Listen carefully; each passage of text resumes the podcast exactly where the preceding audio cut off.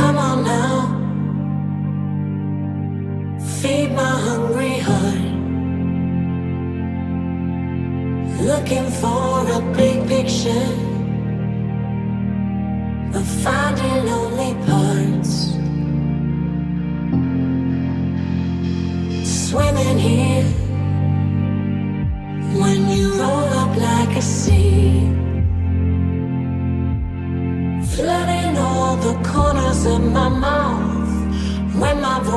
comes out, it washes over, washes over me. Upside down in the night, heart is running like a race.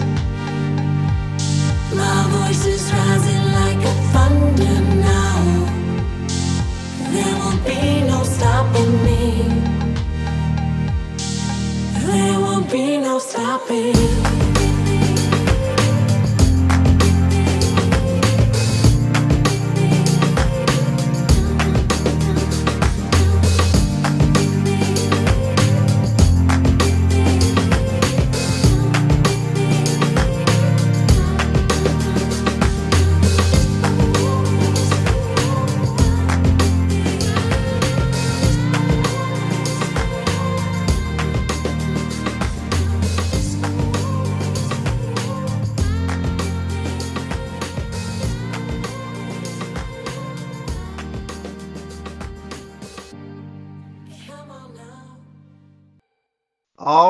Y'all. Welcome to Musical Osmosis, where intelligent dissonant thought meets melodic euphonious reality.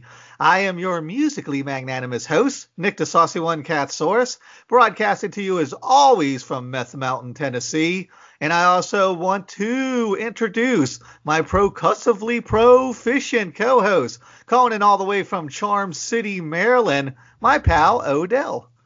What's up, man? Nothing, man. So, um, kind of give us the Charm City update. Has things shut down in Baltimore yet? Uh, not fully. Uh, they they have done the uh all non-essential businesses close at five. Um, uh, update. They they did that yesterday. Governor Hogan did that yesterday. Um, pretty much stayed you put. I have think everyone today. their mother saying we're essential, like GameStop tried to pull that shit? I know. no, uh, they, the the only ones that are essential, of course, are the ones you know the grocery stores. Uh, it's funny they posted uh, liquor stores. Um, uh, and you know, think, uh, and then of course, um, you know, the federal uh, government hospital, things of that nature. But pretty much everything is on. It, it I think within the next week, I, I wouldn't be surprised by the end of the week if they say uh, shelter in place, um, just because of the way it's growing here. Um, like we keep doubling like day by day. Yeah, the So, numbers are um, scary, man. Yeah, yeah, yeah, it is. And um, and with Maryland, like the DMV area being so transit, um, those numbers can fluctuate. So uh, um, it, it is a scary thing. And when it's basically you just got to figure out who you need to listen to. So for me, um, I, of course I listen to my work and then um, to what Governor Ho- Hogan usually says because other uh, sources aren't as reliable, unfortunately nowadays. Oh yeah, dude. The internet is a fucking potpourri of insane people. Like they're, they're transmitted through 5G and beaming into your head. I mean, I've got a new podcast now, by the way, guys, called Apocalyptic Peanut Butter, and the whole podcast is just totally focused on coronavirus, uh, the latest news about it. We have different guests on, mostly uh, musicians and comedians, talking about how it's affecting their community. And we'll Right. pick a news story from that day that has to do with Corona and kind of talk about it like on a little panel episode. Yeah, yeah, and uh, it it needs to be done. Um, you know, like uh, when when people ask me, I just tell them to uh, stick with the experts, man. Just listen to you know whatever the CDC comes out with, whatever the the WHO comes out with, whatever The who? known doctors, the the World Health Organization, uh, uh, the experts in this, because there's just so much BS that's being said, and it's unfortunately because it's coming from the top. So uh, you have to pick and choose, and of course, people are trying to rationalize all of this, which is trying to rationalize something that's pretty basically irrational right now. and um, just stay put, man. That's all I can tell you is just stay put. They're not doing that. I, that's the one thing that gets me is people not staying put when they should be because the last thing your govern government wanted wants to do, your local, your your state, in, in, and of course the country is shut everything down. That's the last thing they want to do. And for all you conspiracy theorists out there that I see saying they just want to shove us all in our homes to execute the, you know, some kind of MK Ultra Jade Helm conspiracy. no, no, the government is is mainly funded and supported by big ass corporations, and they don't want you at home. They want you in Walmart bulk buying. Yes. They yeah. want you out there spending money because the world revolves around fucking money. That's why they yeah, call exactly. it Starbucks because they make the bucks for the universe. That's it. It's all That's about it. the money. Anyways, um, speaking of which, well, let me get Dee in here real quick because Dee Mhm. is always back there making us sound pretty, and long after Yes, we're yes. off air, back watching TV, she's there with her headphones and editing this, so we don't That's sound it. like complete assholes. Hey, somebody's got to do it. Why is it always got to be you? Hey, you know, I'm rolling up on 500 episodes that I've hosted, but since you were the producer of so many podcasts on Tin Can Media, I'm Mhm. sure you've produced over 500 podcasts by now. Maybe. Because I'm only about 20 away, and I know you've produced 20 Mhm. podcasts I haven't been on. Oh my gosh, I'm gonna have to check. Maybe if there's a way to do that. There's no way to do that. I mean, son, yeah, I'm sure you've produced Mama Creepies and Rob Show and Mary Show and stuff like that. You've done 20 of those. Oh yeah, So- combined. uh, yeah, I would think so. And I'm, I think last time I counted, I was like at 478. I'm going to be hitting 500 real quick. All right, so now on to some more Corona sad news. Because of Corona, you will be taking a little hiatus from the show. Yes, yes. Uh, uh, all because of work. Um, yesterday we were deemed. Uh, a lot of us were deemed essential personnel. So um, no matter what happens, we still got to go in. Like I've been. Mm. I, like I have not been home. Uh, I go in every day, um, which is is it's weirdest feeling because there's no traffic on the roads. Uh, my commute hasn't been this great since God knows how long but yet you feel like weird. It, it's just weird. But we got all of our notifications and our special paperwork that we have to show just in case they do um, issue a shelter in place where if we get pulled over, we show them that. And they're like, all right, on to work. And Show your papers, sure Odell. all the way home. Never That's thought we'd it. come to that day. That's yeah, but where we you are. be back um, in about a week. One of one of the things that I don't even want to say there's anything positive about this, but one of the things that have come out of this, it's been kind of easy for me to book a lot of people now because so Yeah. many artists are stuck at home, and we're actually having Ernie C from Body Count. Yes, on. yeah. So I know Yeah, you'll be well- back for at least that episode. I'll be back for that one, and then I'll probably yeah I'll be shut down after that because um just with work I have I have to do stuff at work, and then I'm also a supervisor, so there's gonna be a lot of people that'll be working from home, so I got to supervise that as well. So Man, that's um, like a double whammy on you. yeah, yeah, and then we still haven't moved yet. We're supposed to be moving here, but things have sort of slowed down somewhat. So of all the time to to have a pandemic. Oh, is, is the pandemic inconvenience you, Odell? We could do it another Just time. Would you like to reschedule the pandemic. we pandemic? just got a little pandemic. How's, just for a how's few weeks. August work for you? yeah, exactly, right. But now it, it um, it's just uh, like I like I tell people, it's you know when I try to explain it to like uh, people that I work with, it's such a, a brand new thing. We haven't experienced this, so you know, leadership doesn't know what to do. They're yeah, our leadership is going with it like we are day by day and trying to figure out this is something so extraordinary that we how do we handle this? How do we go about our daily lives? If you know, basically we tell our coworkers like, look, you the doors are open. As long as they're open, you can come in. But if you don't want to come in, don't come in. Um, it's on you. It's your prerogative, and everybody totally understands that. I think six months from now, we're going to be looking at things a lot differently than we were looking at pre. I mean, it'll be just like 9 11 is this mile marker for our Yeah. society. It'll, in a year, two years, five years, we're going to be referring to the pre corona days, the post corona days. Just And- like and- 9/11.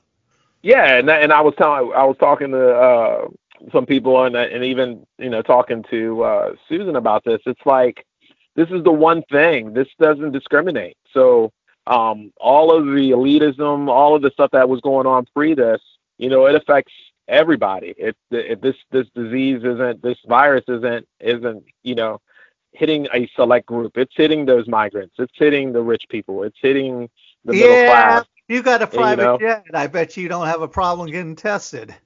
Oh heck no! But you're still feeling those effects, and and, Right. and when and when money runs out, it, it you know when when your when your big businesses are all of a sudden boom in a span of a week, the gains that were earned in what a couple years are completely gone. Could Wiped you imagine out. if this thing wiped out, man? So, you know, they can say what they want, uh, you know, to try to gear it up and say, yeah, we're going to get better, and then the stocks go up, and then they go back down, and all that stuff. But this is serious, man. This is like, This is a Oh. game changer, and for Yeah. the people who aren't taking it seriously, your pace, your Facebook, I almost said Facebook, um, Facebook posts are going to age very poorly. yes, they will. Yes, they All will. Let's get tonight's first guest in here. We're actually doing a new segment tonight too. We're gonna we're premiering our On the Horizon segment tonight to talk with artists about their new albums. All right, tonight's guest is a high energy and creative beacon of incandescent light in an often chaotic and uncertain world. Her music is honest and passionate, and her lyrics give comfort to anyone who has ever known real pain and struggle. The multi-instrumental um, producer and performer Gabby Bianco. Gabby, so nice to have you on tonight. Hey, Thanks so much for having me. Absolutely, and I'm glad we have you on because I feel like right now, like during all the madness that's going on in these strange times, people really need creators like you to give us all kind of a sense of balance and calm. So I'm glad we have someone who has chill wave that's going to chill us out a little. You know, I, I appreciate that, though. I will say that my music tends towards hyper emotional. So, like, I feel like it's a, basically we've tricked people to listen to it, and now they're all just going to cry a lot, essentially.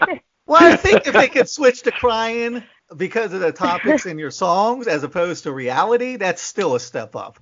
yeah, that's They're true, still that's making true. out good. All right, well, let's Mhm. kind of dig in here, and I want to talk about. We're going to start off, of course, what everyone's talking about these days.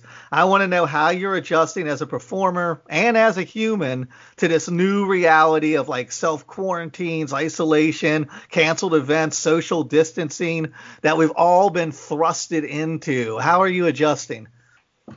Well, I'm definitely spending a lot more time um, on my phone and online. I find that, like, even when I'm just doing day to day stuff, like just working on a mix or writing a new song or something, I'm, I'm recording everything, uh, like filming everything now. I feel like people feel really disconnected from each other. I know I feel really disconnected from like the people that I care about and my fans and Mm. stuff. So I'm just like trying to create a little bit of visibility, um, which is basically translating into everything is visible at this point. I also feel like uh, we're trying. I mean, I did an online concert on Sunday, and I noticed that like all of my musician peers are doing online concerts. So I've noticed just a massive boom in everybody performing on Facebook Live or Instagram Live and stuff like that.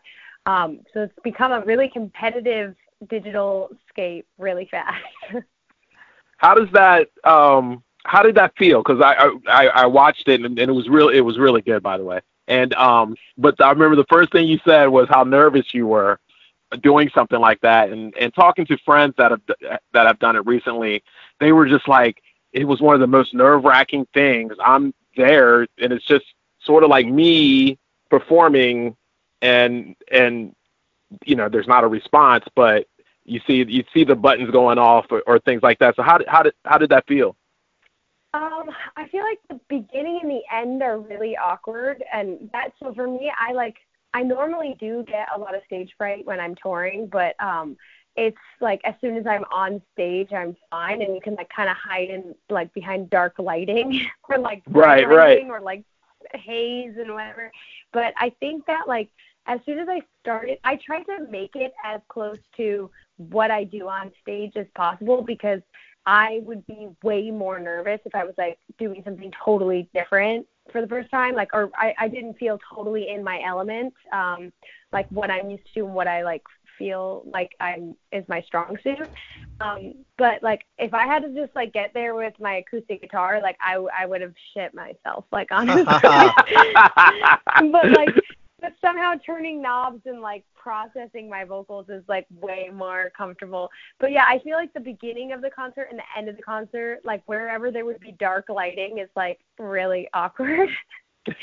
um but yeah, but I mean honestly once it started going it kind of felt like playing any other show. Like sweaty and Really? I didn't have yeah.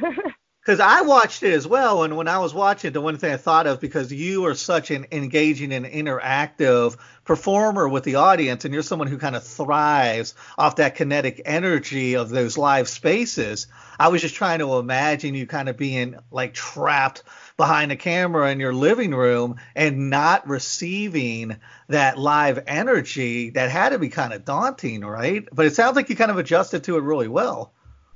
Yeah, I guess the thing is that um so when I play live, I I'm a lot of times I'm really nervous about like the people in the audience anyways that when like I might make eye contact with people, but a lot of times I'm making eye contact with like a speck of dust. so like honestly it wasn't that much different because it was just like I feel like I'm sort of zoning out anyways and not trying to think to any particular Gotcha. person. So I'm just sort of like singing to the the nebulous collective whole, you know? Yeah.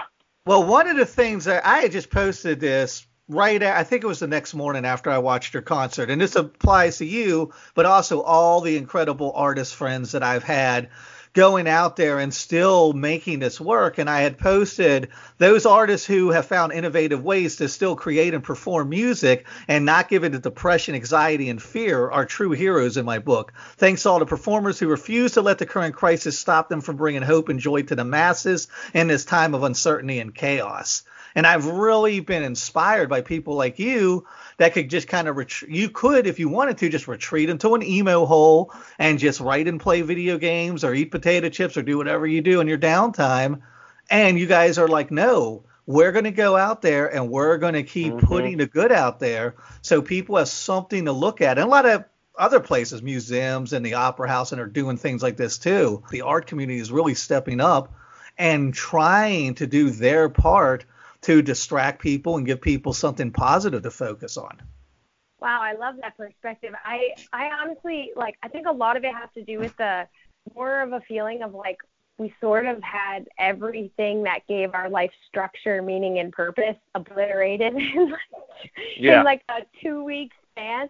So I think it also comes from just like survival mecha- mechanisms that we're just trying to find some semblance of routine or like find our uh, footing in what we consider to be normal.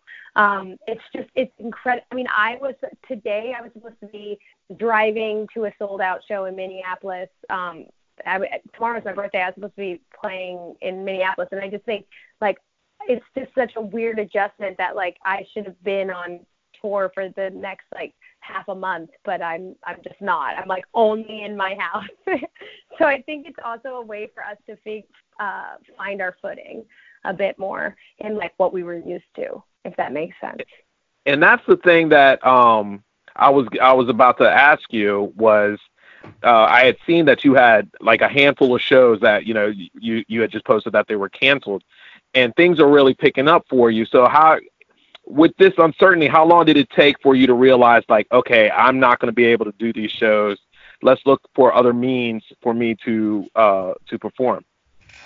Uh, well, the thing is, I was opening for an artist that I, I really admire. Her name's Verite, and um, Mhm. it was it was really up to her team when uh they were gonna say i mean and then it wasn't up to her team then it was up to like literally the government.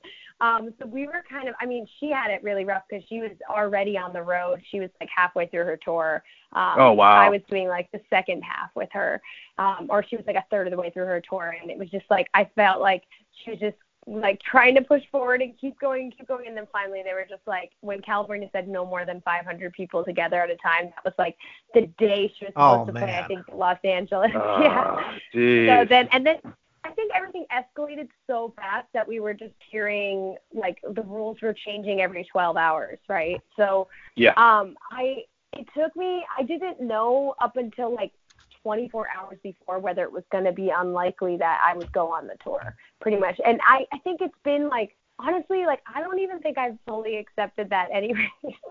Yeah, I think yeah. I'm just going through the motions. This is just the wildest, like once in a lifetime, hopefully, experience that we're all going through. That I'm just like, I can't, I can't even like wrap my head around the fact that this is happening. I feel like I'm gonna wake up and be like, oh, that was a wild dream. Like Dorothy from The Wizard of Oz. Yeah. Like that Yeah, kind of Yeah. oddness. Oh yeah, yeah. Yeah. That's it, it. It definitely has that vibe to it. All right, let me ask you this last question. It's kind of coronavirus related, and then I want to move on to your new single. And this is something I'm curious. I'm asking everybody in this new crisis, something we've never seen before. What is the biggest lesson you think you've learned about human nature during this whole thing? Hmm.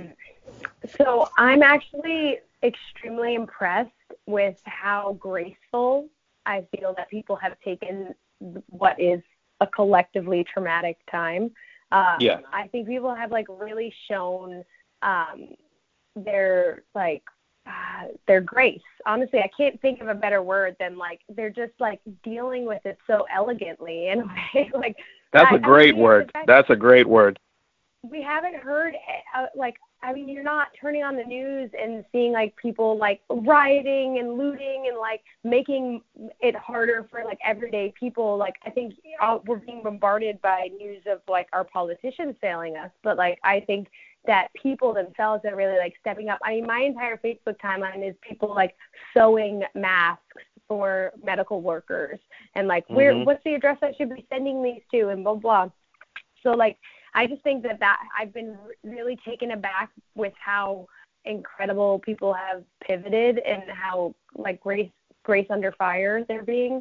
Um, but I also think that I've learned a big lesson about life and like not really about people but about life that like you you literally can't and you can't really expect anything like anything can change and you have to be willing to uh, pivot like so I think you really touched on it when you said like things were picking up and there's like a lot of momentum and stuff. But I, I think it at first was really devastating emotionally for me to feel Mhm. like there I've worked so hard for something and then it's like moving really fast and then all of a sudden it's just like no you literally need to be still in your house for a month Yeah. or longer and not lo- leave and then the fear of like have have I irreversibly lost the momentum that like we had.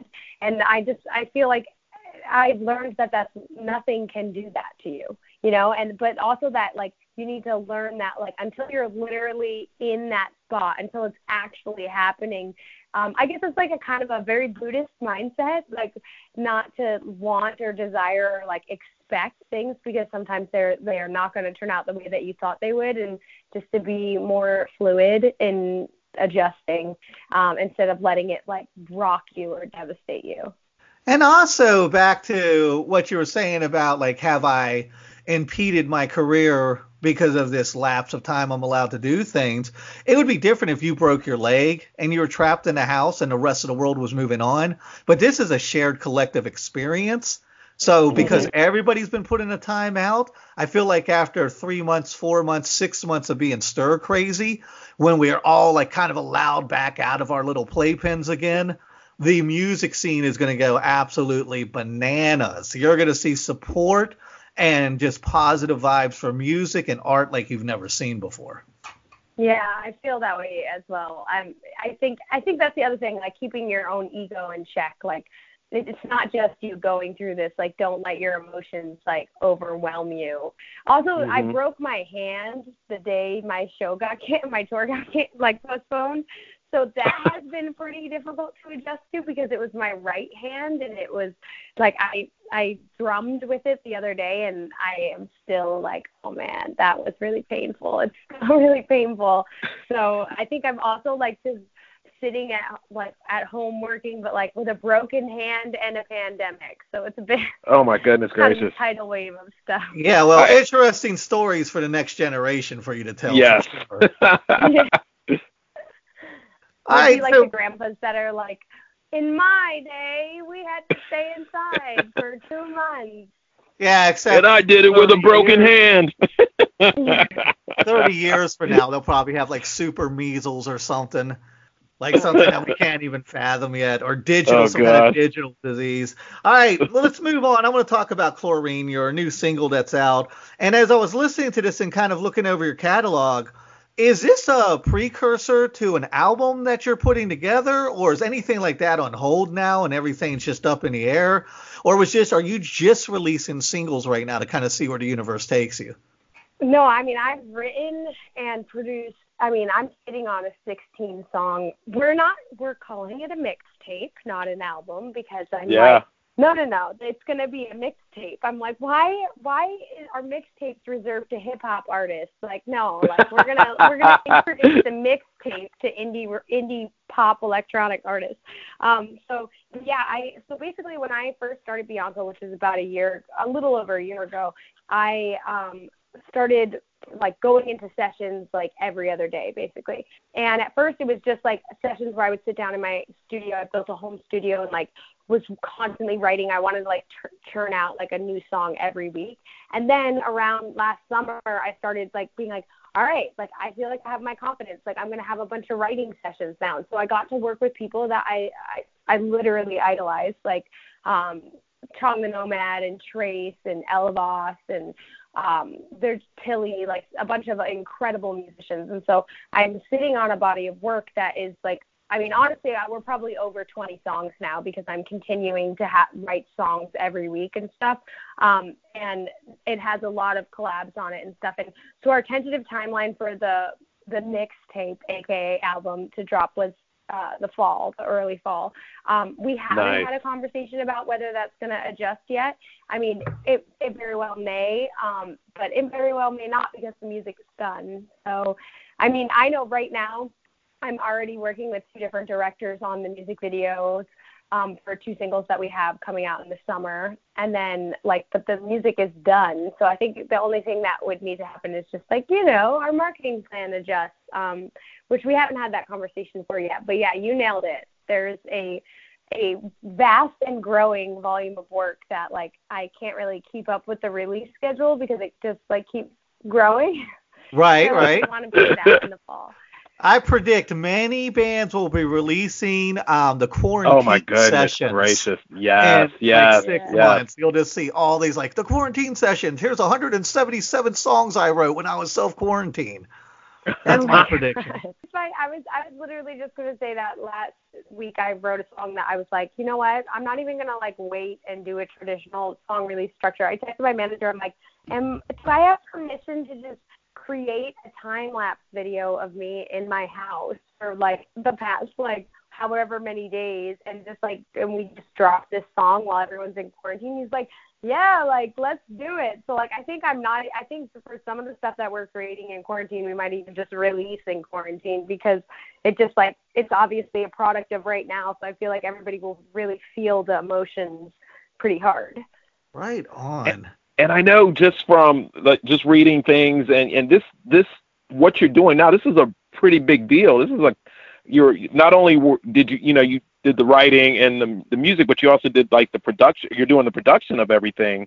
So Yeah. how is that? How is that being on both both sides of the glass, if you will? Honestly, that was the best decision I ever made. I I don't I preface this with I have had, especially with the band I was in prior to my pro, Bianco project. Um, I've had the luxury and the um, I, I, I've had the luxury of working with incredible producers throughout the years, and many of which have taught me a lot about produ- production in general. Um, all of which were men. Not that there's anything wrong with male producers, but I had never worked with a, a female producer. And so I think the best step I ever took for my art and self expression was learning how to produce and starting to produce my own stuff. Um, it just opened up so much in terms of writing. Like I think a lot of artists mistakenly think of production as if it's like, okay, I wrote my song on my piano or guitar, um, or on the drums. I I wrote the lyrics, and like now I'm going to work with a producer, and they're just going to like translate my my art, like my my my work into like a recorded a recorded song. But like the reality is like it's an instrument. Production is like a whole Yes, nother it like box of paint. So it's to, to think about production as if it's not an extension or like one of one of if not the most crucial part of how your art is expressed is like Mhm. what I think is a, a huge mistake for uh, a huge mistake for artists um, in terms of their perspective.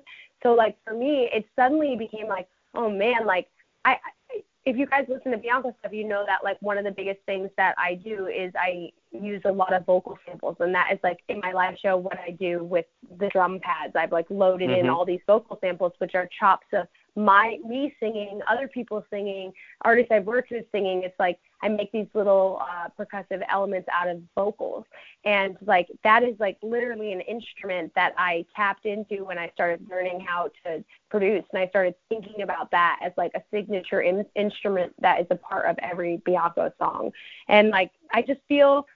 I will tell you that I have to be very conscious about getting exercise because you will where I would normally have had like a writing session and I'm like, man, I have the lyrics, I have the song form, I have like the the top line and stuff and now I like can call it a day. Really all my writing sessions bleed immediately into like production sessions or mix sessions and I'm Mhm. just like cutting vocals right then and there. Um so like I have to be it'll be like 16 hours that I've been like sitting in my studio and Whoa. I'm like, oh my god, it's like really long time. and you and you don't even realize it. That's the thing. You don't even realize it. You're in there and then you look up at the clock and you're like, holy moly, there's a world out there. exactly exactly Yeah. no it's a real thing i mean i'm sure you guys know like especially now the whole world knows now working from home like you're like Yeah. oh my god like did i brush my teeth today like i don't know I, like when was the last time i got up to take a piss like i don't know so i have to be i've learned to have more of like a daily routine and i have to like cut myself off sometimes but like honestly producing has been i mean on, honestly like it's just been a, a life changing because I just I can have artists come to my house, work in my studio with me. We write a song, we produce it right there. Like I can move so much faster. I've eliminated a lot of the middlemen, but it doesn't mean I'm collaborating any less. It just means my role is now in the driver's seat a lot of the time. Well, let me expand on that too, because you're also doing the editing aspect for the videos and the animation.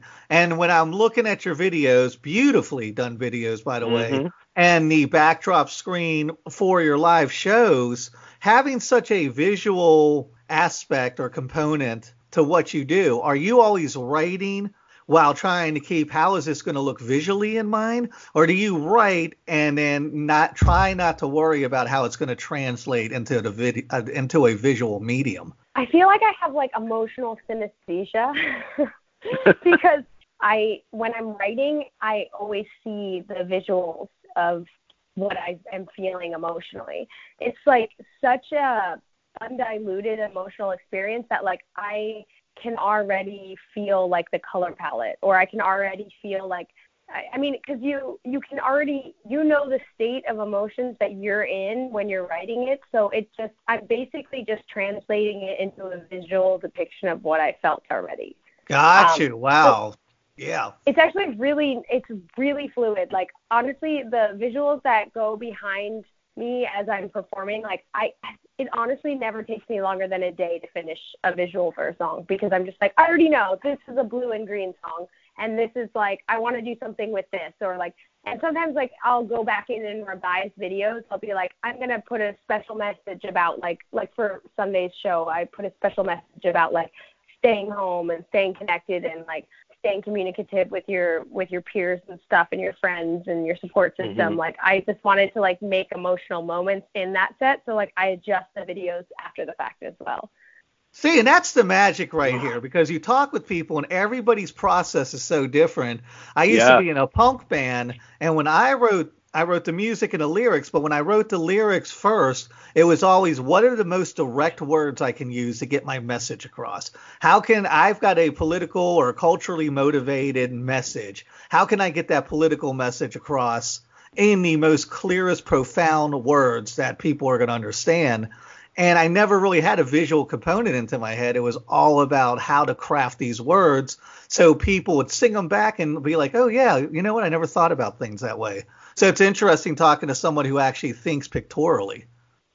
I feel like also a lot of the things that inspire me are visual too. Like I, it'll be a certain TV show or a specific moment in a TV show that like I walk, I have to like pause because I have to, I have a song idea or something. So like I think it's a very uh, codependent relationship, so to say.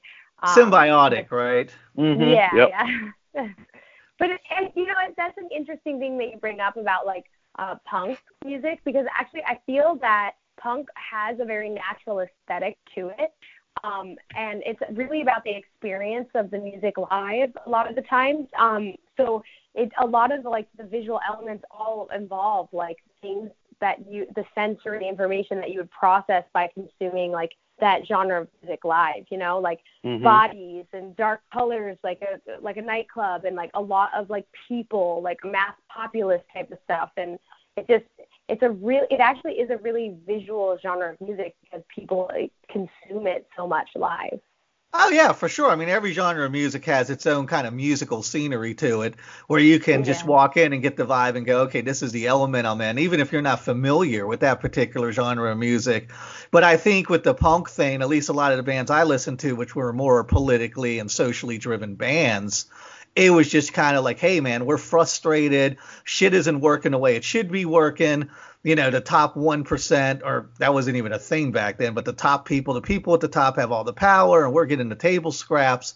And I think it was just about conveying that message of frustration, of angst, more Right. so than when I look at music like yours and I can just kind of be whisked away and it's helping people on a different level. It's making more of an emotional connection. I think as far as hey, we're all human beings and we have this thing in common. We have this this experience of being a human in common, as opposed to the punk thing, which was more like kind of cramming a fist down your throat and being like, "We're pissed, we're here, and this is why." yeah yeah there's definitely a, a very intense vulnerability to the type of music that i've found myself making every day And I respect that. And I, you know, one of the things I always say about this show, I've said it a million times on here, is this podcast has afforded me the opportunity to check out bands that I probably wouldn't check it would have checked out if I hadn't Right. been doing this podcast the last few years. I'd be listening to the same fucking ten punk albums I've been listening to for 20 years. but after I interviewed all my punk heroes, I was like, hey, I got to expand and start checking out some other stuff because I've already, you know, interviewed all the Jugheads and Al Piss and everybody I wanted to talk to. And it's really kind of um, expanded my horizons musically and creatively, and it's given me a lot. And this is why I love talking to people like you that I normally, that your world, your musical and creative world usually wouldn't be on my radar if it wasn't for this podcast. And I'm hoping because this podcast leans more towards punk bands, we probably have 60, 70% punk bands on here, 30% everything else. But I'm hoping that the people who listen regularly that are into the punk scene will go, hey, uh, she sounds cool, and what they're talking about is cool, and we'll check you out. And then people like you can pull from different pools of people that maybe wouldn't have been exposed to you. And that's how I'm hoping this whole kind of experiment works out. You know, it's interesting because if punk music was such a core part of my adolescence, I was the biggest Against Me fan. Like, uh, like There you early go. Against Me stuff. Like, I, I like we're talking like those anarcho punks are against us era where he probably had like four strings on his guitar or something because he Right. broke one yeah, of them and yeah, you know yeah. like i just i feel like so much of that like because i there there was something so vulnerable about the early against me stuff that I, it really taught me so much about lyricism um it, it I, like honestly that against me was probably one of the most um formative bands that I was obsessed with when I was in like ninth grade through 12th grade. Um, that was a really big. I, I feel like punk music in my adolescence. Well, because I grew up in Connecticut. Like I grew up on the border of Connecticut and New York, like by Brewster, New York, and that was like. I mean, we had Danbury, Connecticut, and Danbury had like a really big punk scene. Yeah. I, I think especially in like the early 90s and stuff. And so I I got there at the tail end, like a decade too late, basically. But there were still a lot of us like washed up punk kids with like hanging out in that. But I just feel like that was like a really it was probably the biggest genre of music in my suburban area growing up. um, Very cool. Where we, yeah. So it, it was I think- definitely really formative. I think, punk, well, I know for me because that's where I saw it. Punk music sort of sprung me into other types of music just because of the individuality aspect of it. So, Mhm. um, I don't, as as far as like punk music, I think the attitude of individuality comes out of that. So, being African American and listening to punk music was a lot different and was looked upon, especially when Nick and I were growing up. Until I got out and got into other areas where I'm like, oh, hey, there's bands that look just like me doing this. There's band, and then that sprung into other aspects of music. Um, so, um, I and I and I totally agree with you as far as the whole, just the the picture of of everything, like the the scenery, the smell, um, the look.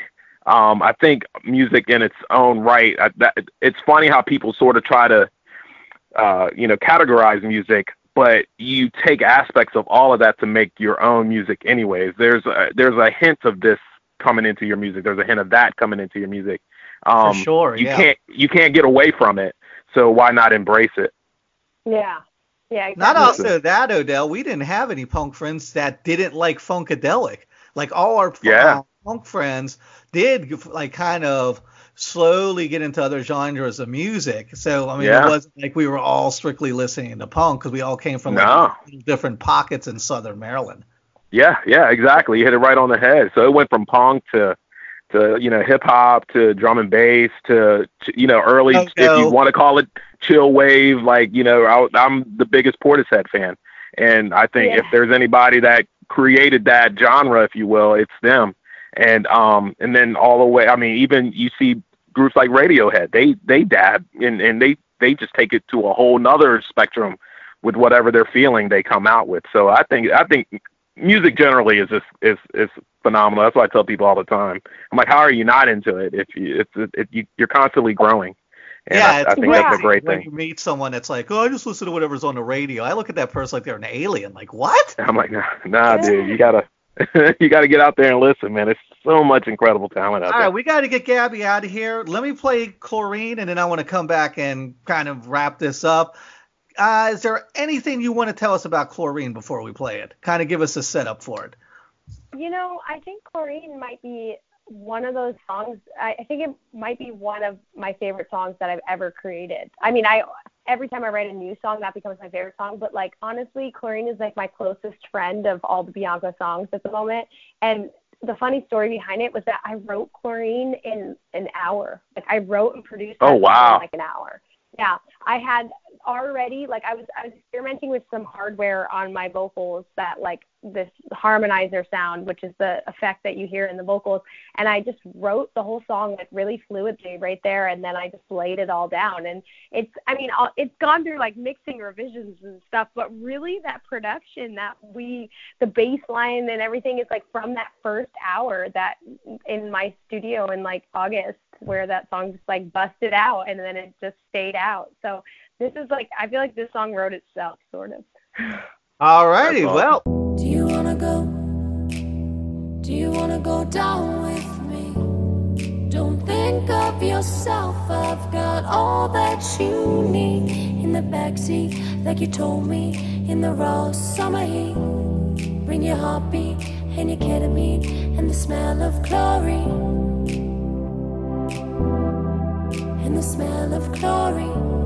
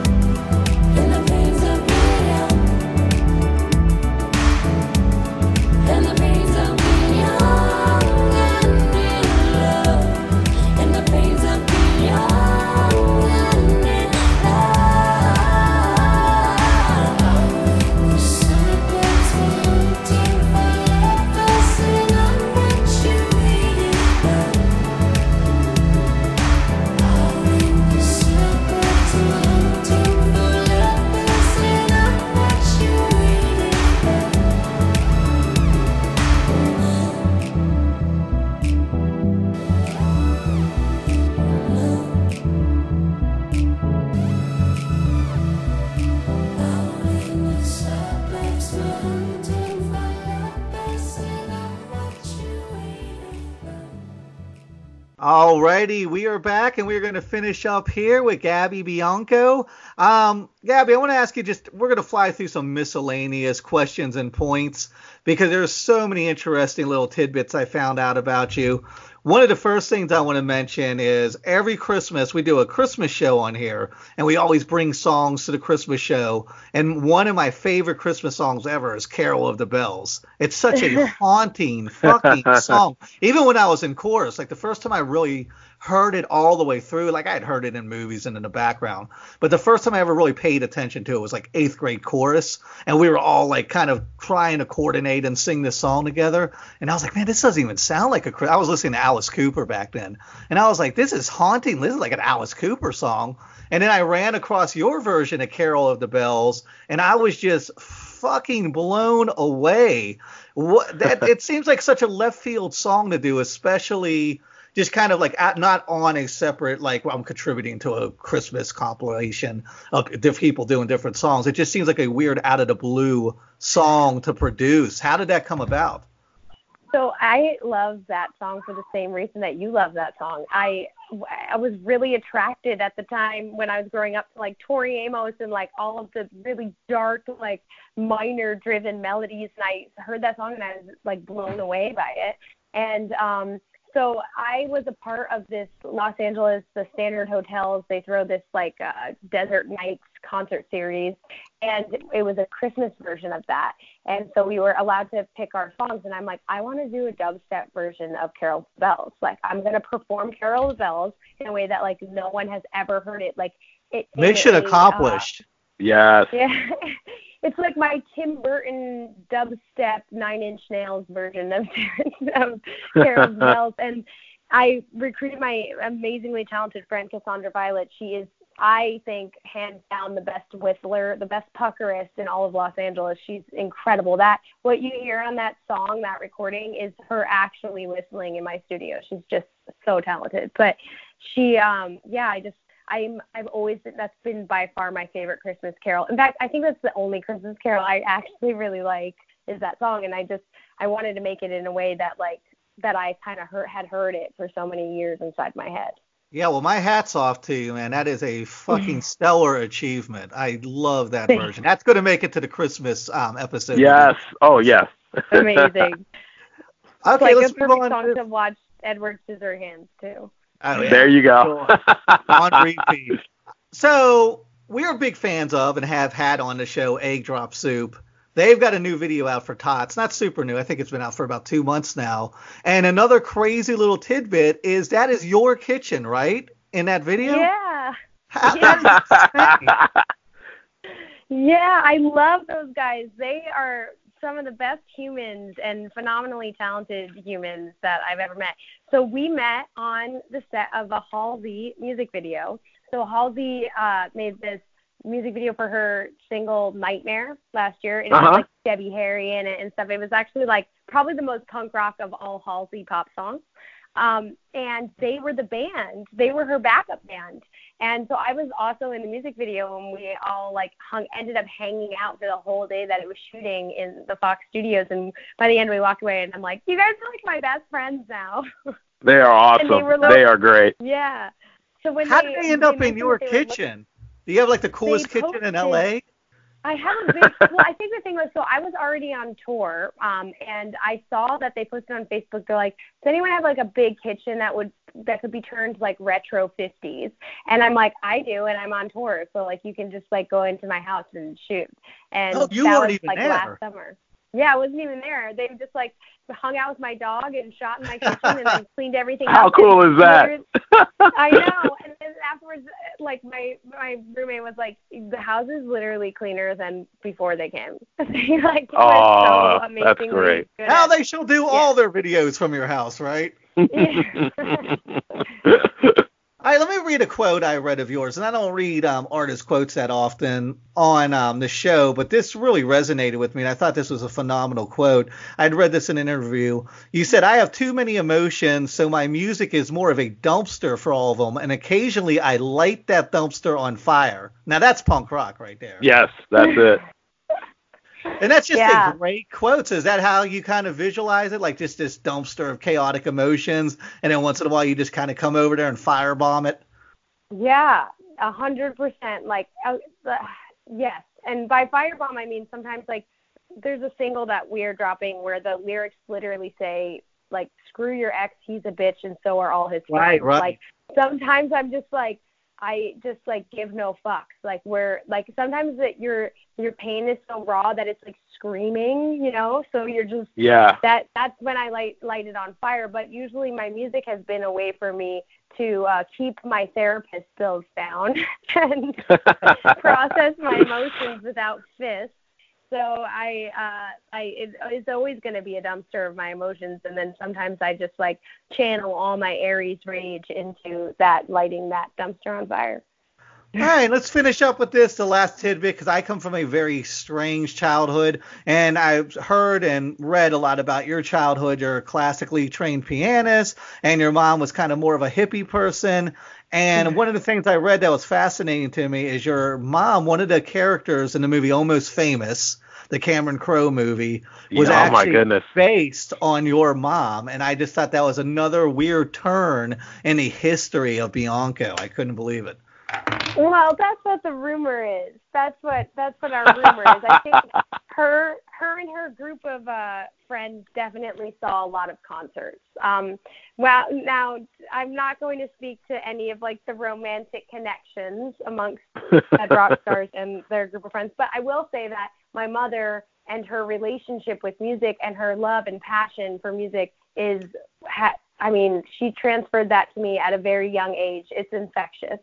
Like her, That's great. thirst for the like great songwriters of the past hundred years or fifty years, however long you want to say it, but like her thirst for Led Zeppelin and Fleetwood Mac and like Annie Lennox and these artists that she she passed them on to me, and I really wouldn't be the artist that I am today if it wasn't for her like enormous appetite for art for music. And you know, one of the questions I asked when I first started podcasting, I started in politics. I was doing activism work and stuff. But when I once go. I started transitioning over to just um, interviewing comedians and musicians, one of the things I was curious about is when you have a guy like Woody Harrelson and you hear about his upbringing, or Kelsey Grammer, and you hear these horror stories, and then you hear people who come from these really nurturing and supportive environments. I was like, man, I wonder which is better for being the, like the creative process. That you come from this place where you can pull from all this anger and angst, or if you come from this place that was supportive and nurturing. And I think after talking to three, four hundred people over the years, I think I've kind of landed on the side, and you guys could agree or disagree, that people who come from a more nurturing and supportive environment kind of do better at this than people who come from train wreck childhoods. Ah, I don't know. Yeah. Well, here's the thing. Uh, yeah. I'll let you answer this one. yeah, I think I think so. My mother was like, um, she was very she gave me the medium with which I was going to communicate a lot of my train wreck experiences as a child. So I Mhm. I would not say that I had any easier of a childhood. In fact, unfortunately, there was like a lot of abuse and stuff that. But I will say that my mother was a bit of a saving grace throughout it. She was uh gay and she unknowingly transferred me a way to handle my emotions that didn't I mean for a little bit of time they involved a lot of drugs alcohol, but like I basically was able to build the faculties um to to not like lean on that through music, which was like due to her. So honestly, I'm gonna re- I'm gonna one up you. I'm gonna say I think it's a combination because I think trauma builds character and that gives you Mhm. a different language with which you can translate your emotions a lot of times. Wow. Yeah, ex- put. yeah, yeah. Especially especially when it comes to different things that you handle if you if you are really staying into music because there's so many peaks and valleys and and and not only in just writing and producing and music but once you get out and you start playing and once you have to deal with the business side of things and and then everything that comes with it there's so much stuff that you that you have to deal with that um I feel and this is just from a personal experience that the nurturing does help because it, it gives Oh, you that yeah. sense of comfort but having that adversity and going through that you know sort of prepares you for okay um i can i can i, I have a thick skin i i can take a little bit of this i can do this Yeah, i can bounce if you this make off it that far. yeah yeah You know, exactly but I think a lot of people will never. I mean, I know me personally, my childhood was a horror show, and once I was like in my mid 30s, I kind of got my shit together. But I feel like I would have been the person I was in my mid 30s and my mid 20s had I had a better environment I grew up in. It just Right. took me 10 years to untangle I- all that shit in my head. You know, that's a really, I think that's a really uh, correct way of looking at it, honestly. Because Mhm. the thing is that, like, I think we've been sold a myth that, like, art can only be created under traumatic experiences.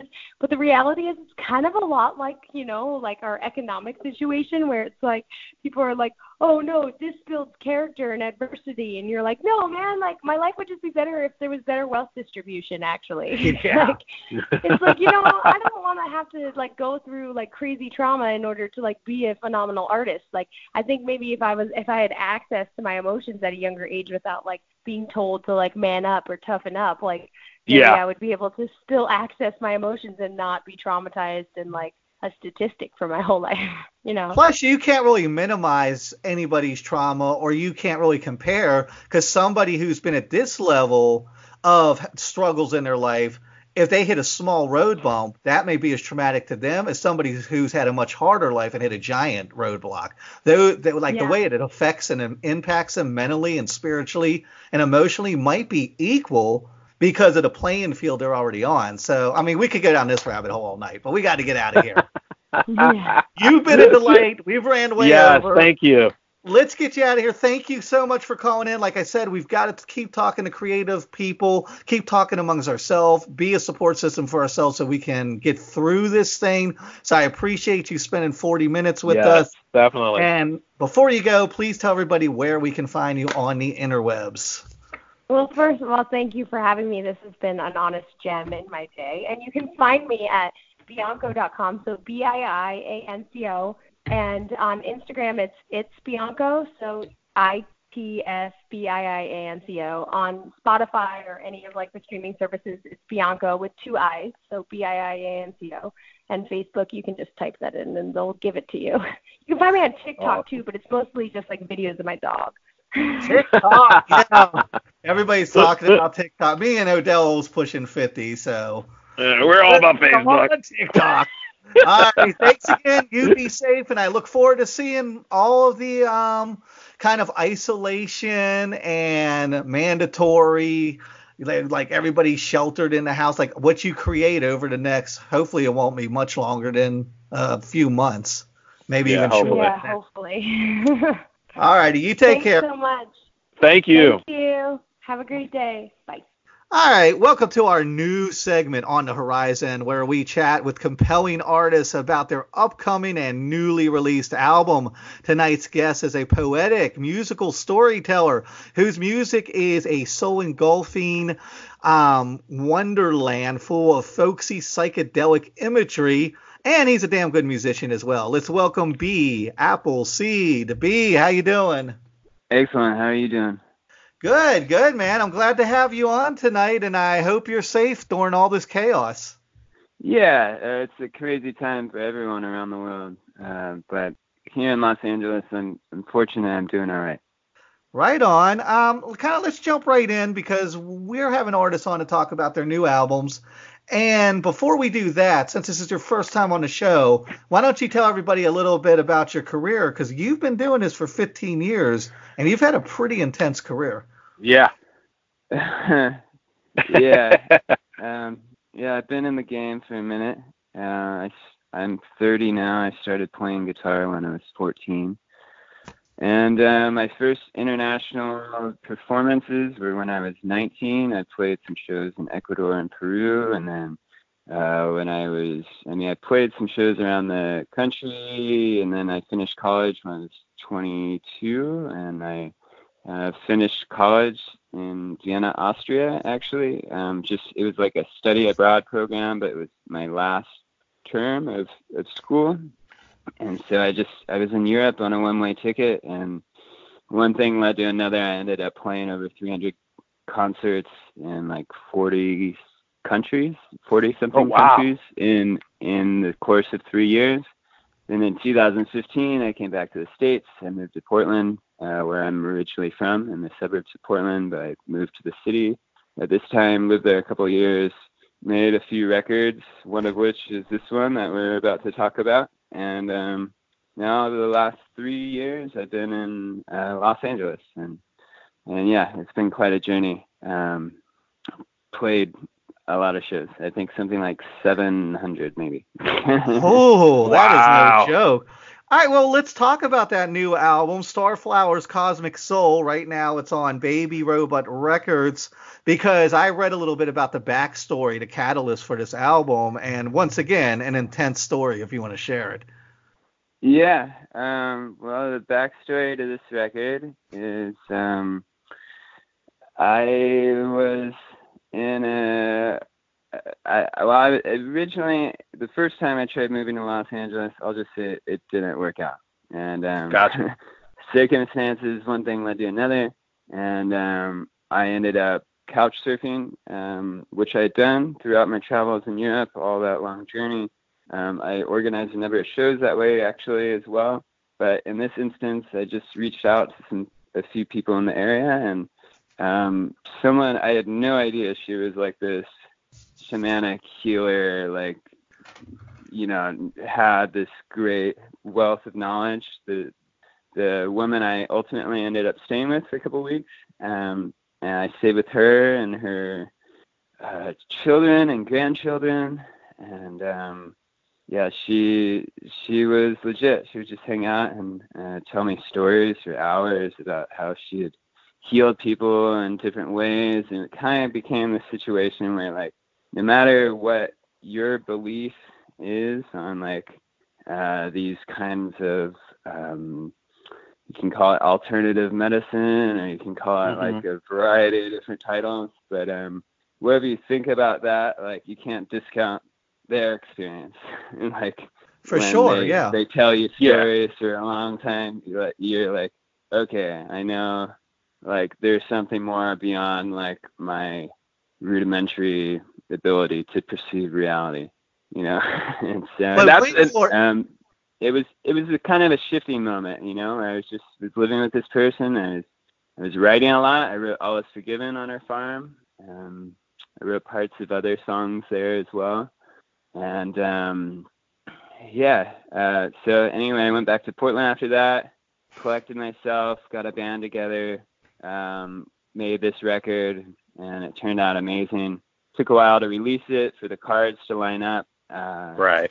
But fortunately, I mean, I worked hard. I've always worked hard at this game. You know, you gotta be good at the music, but also good at your at promoting yourself and just being able to like learn the skills you might need to get to where you're trying to go. So I recognized that I wasn't super good at the the publicity aspect, but one thing led to another, and I ended up interning for Baby Robot, which at the time they were just a PR company.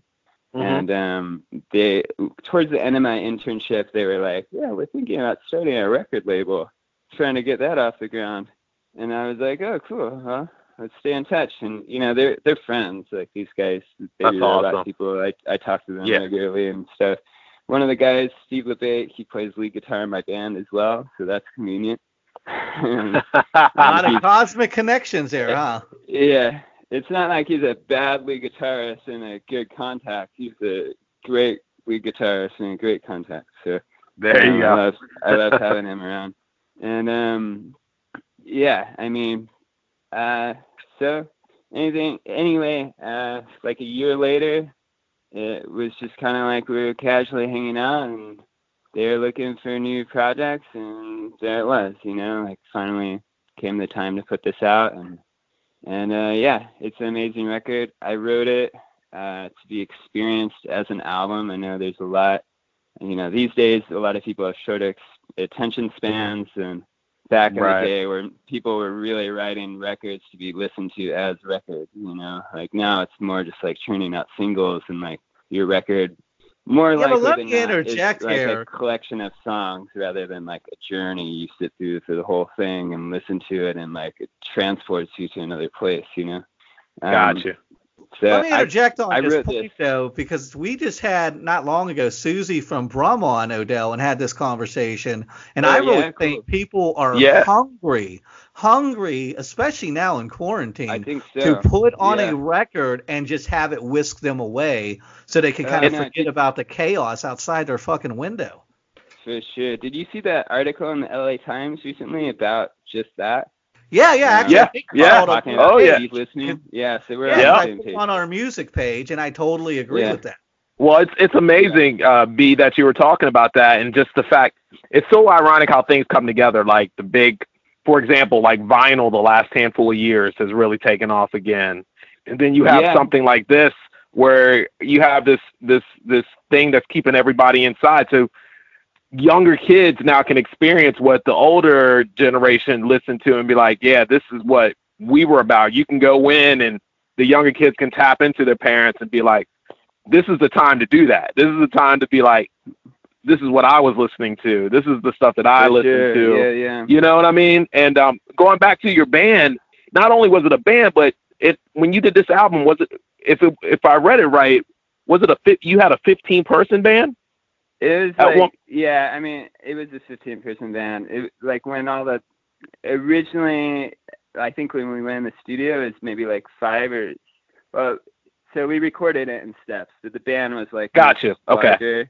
So we recorded um, the whole setup was kind of like you know the Beatles setup, like the the traditional rock band kind of setup, like two guitars, bass, drums, and a scratch vocal track that you didn't use at the end. And so that's how we retracked out the whole record over two days, uh, one side one day and one side the next day. And after that, we just came in and did overdubs. We had, um, yeah, backing choir, including some of the people who played those instruments. Um, it was like 10 people. There's a video on the way that's coming of like the recording sessions and all that.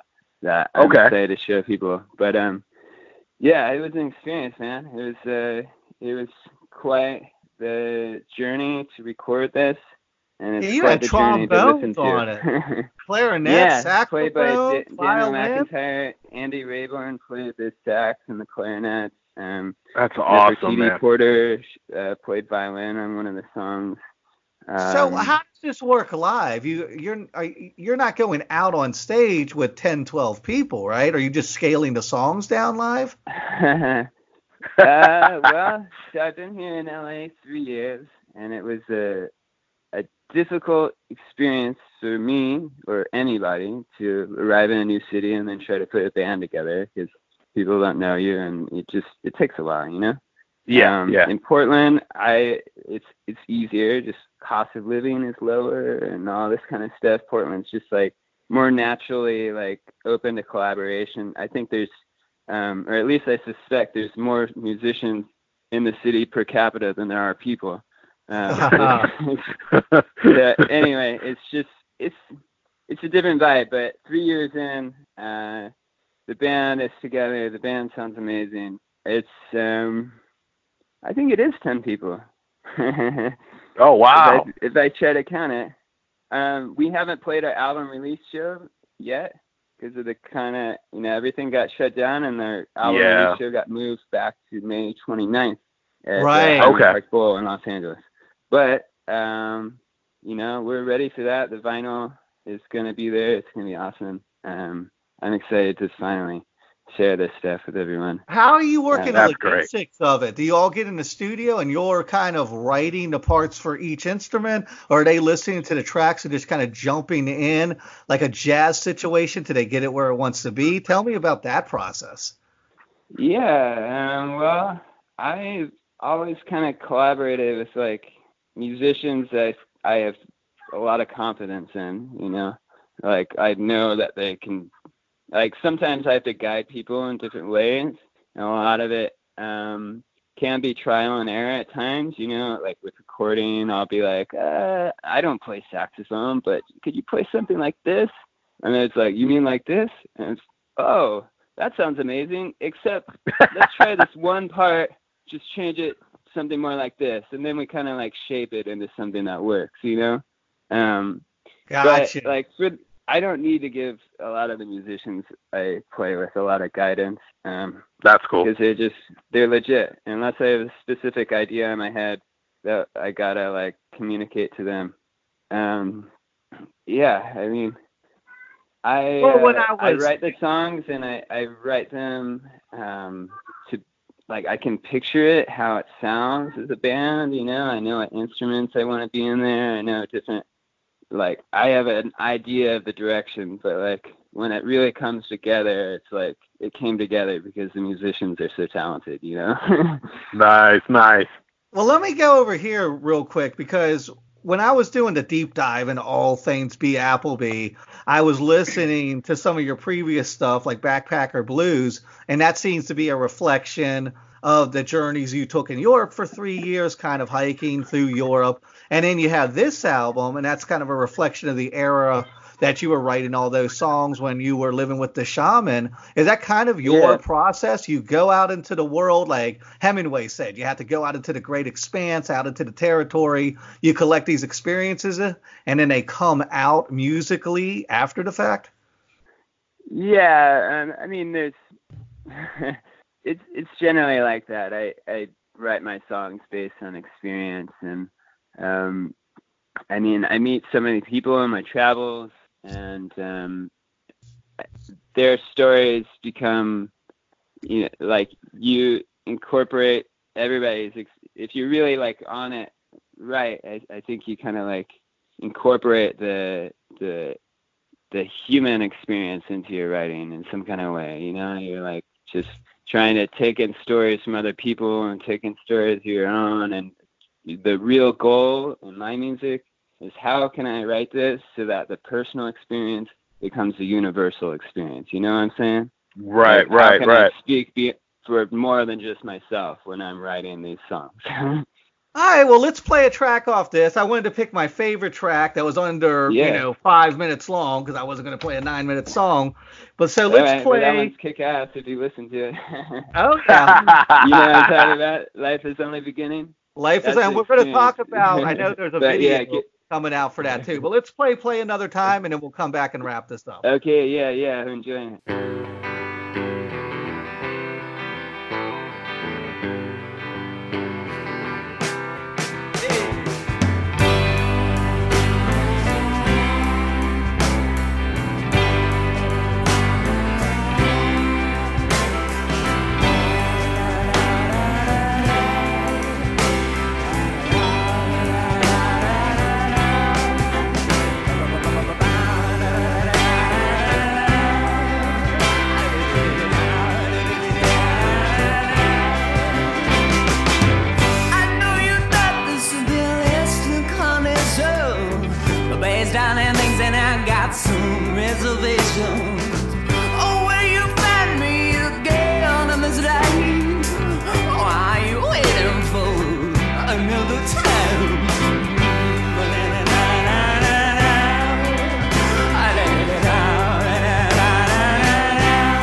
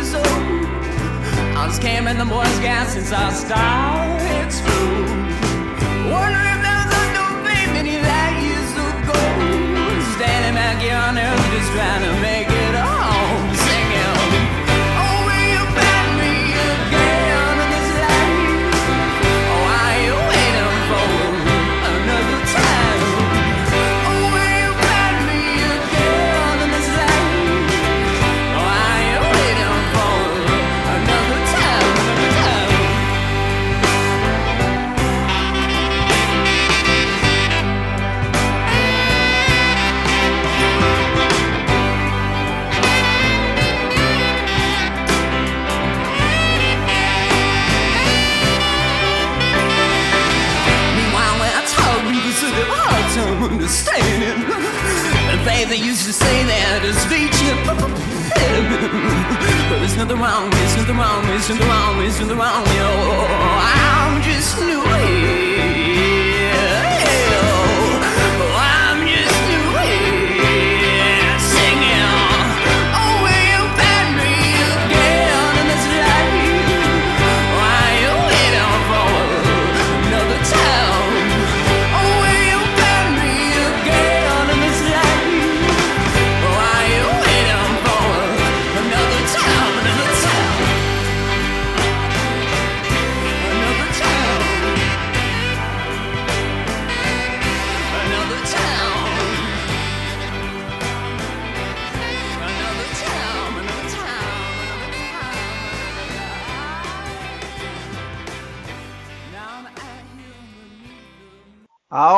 Alrighty, we are back. We are talking with B. Appleby about his new album, and I have so much here I want to get to, but we've got to start wrapping this up. One of the things I wanted to talk to you about, though, is I had read in an interview you worked on a video for Life is Only Beginning.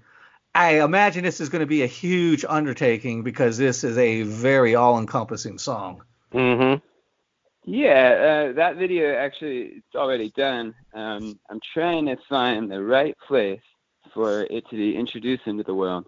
But um, Okay. yeah, that was uh, a documentary video that was shot when we were recording. Uh, it was filmed by myself and my bassist, uh, Brett Olivieri, and um, he played bass and he also did backing vocals on the record. And uh, yeah, there's a lot of shots of us at uh, the guest house in Olympia, Washington, where Nice. uh, we recorded this album. Uh, was my Nice. friend River Nathan. It's where he was living. And um, yeah, we tracked it all out in the basement for the most part, and then there's some overdubs in different rooms in his house. And yeah, it was a it was a really cool undertaking, uh, really cool experience. Um, and no ETA on when the release is, or it'll be released when you feel that the time has come. I've I've felt that the time has come for a while, but uh, I'm gonna see when it when it does. Okay, let's finish up with this because you have such a prolific history. Like I said, 15 Yeah. years in writing music, over 500 songs recorded. You've played in over 50 countries. Looking back on your career, and you're only 30, my God. Oh my Looking gosh. back on your career, at 30, do you feel like you're where you set out to be, or do you not even kind of think in those terms? Um, it's it's hard to say. I mean, I'm just trying as hard as I can every day to just do as much as I can for the music, get it out in the world, and and hopefully, you know, every every place I've been, everywhere I'm going, you know, it's just one step at a time, and and so I'm just taking those steps. Right on. All That's right, awesome. We're gonna get you out of here. Uh, B, I want to thank you so much for calling in. The album Yeah, is man. awesome. Uh, where can we pick it up at? Why don't you tell everybody where we can pick it up? Yeah, uh, so I mean, it's available online. You can stream it in all the places. It's on Bandcamp for digital download. The vinyl, unfortunately, as you can imagine, there's been some delays, but we should have the vinyl available for our album release show. Uh, And the name of the album? after the end of the Starflowers Cosmic, Cosmic Soul, Soul. by B. Appleseed. Yeah. Awesome. Awesome. And um, you want to give us any kind of social media as far as Instagram and stuff like that to find you on? Yeah, uh, Instagram is bee dot appleseed. uh, you know, like Johnny Appleseed and uh, Facebook. Let me look that up real quick. What is it? I think it's facebook.com slash official B Appleseed HQ. Uh, yep, that's the one. All righty, B, you be very safe Oh, yeah, out there, and, I want to thank you. Thanks, for coming man. in. And hey, you helped us. This is our first time doing this on the Horizon segment, so I want to thank Oh, you for kind of inaugurating Yes. this for us. Yeah, thank you for having me uh, for Oh, your, anytime, bro. your special debut. Right on. I look forward to Thank you, what B. you Come up with. Thanks, B. Yeah, thank you. Cheers, everybody. Take care. Cheer. You too, man. Yeah, All righty, Odell. Um, I guess I'll be talking to you in a couple weeks when we record with Ernie. But Yeah. I'm gonna miss being on air with you on a consistent basis. Can you believe the crazy times we're living in? Dude, man, if you would have told me a couple weeks ago, oh yeah, pandemic's about to break out, and our, our way, but it just shows you that you know what, you just gotta, we're we're we're not in control, and um, and, but when life hits you with these things, you just gotta roll with it, and um, it it'll be a big, it it'll be fun. I think we'll we'll enjoy. I, I think a lot of people have taken a lot of things for granted, but these last handful of years, and the, just the small things well, the things that we used to think were really grand are just very small and minute Indeed. when something like this happens. And I really hope and I and I pray every day that you know that when this is done and this passes and and we make it through this, that people really appreciate who they have around them and Well, and I like, wow, you know, agree. yeah, man, Um, and another thing, I will end with this. I find interesting. This just popped into my head. Is this the thing in human nature where when something like this happens, we're so desperate to understand it. That end of the world as we know it, that song by REM, for the first time Yeah. after 35 years, has broken into the Billboard 100. And First time. Outbreak with Dustin Hoffman is the like number one trending movie on fucking Netflix. It's Yeah, like you same would think we would try to get pandemic, yeah, the, the how-to pandemic is the number one. Nope. No, And No, instead, people- it's like I want the happy ending. Let me watch Outbreak and hope that this turns out like the Dustin Hoffman movie and Yeah. a nice little knot in 90 minutes. And that, that's not how life works. But I feel like it, it just it's a really big. I wish I wish I, if I could go back in time, one of the things I would change is become an anthropologist and just kind of watch people like why they do these things. Like nobody wanted to listen to that song for 35 years, not enough to get it into the Billboard 100, and now all of a sudden Yeah. it's a huge hit. It's That's it's, just it's in interesting to me. All right, we're out of here. Uh, D, thank All right, you as always for working your magic and all Yes, you guys. Wash your hands, y'all. Good night. Please. That's all she ever has to say. all righty, you guys be safe, and we'll be back shortly. You too, man.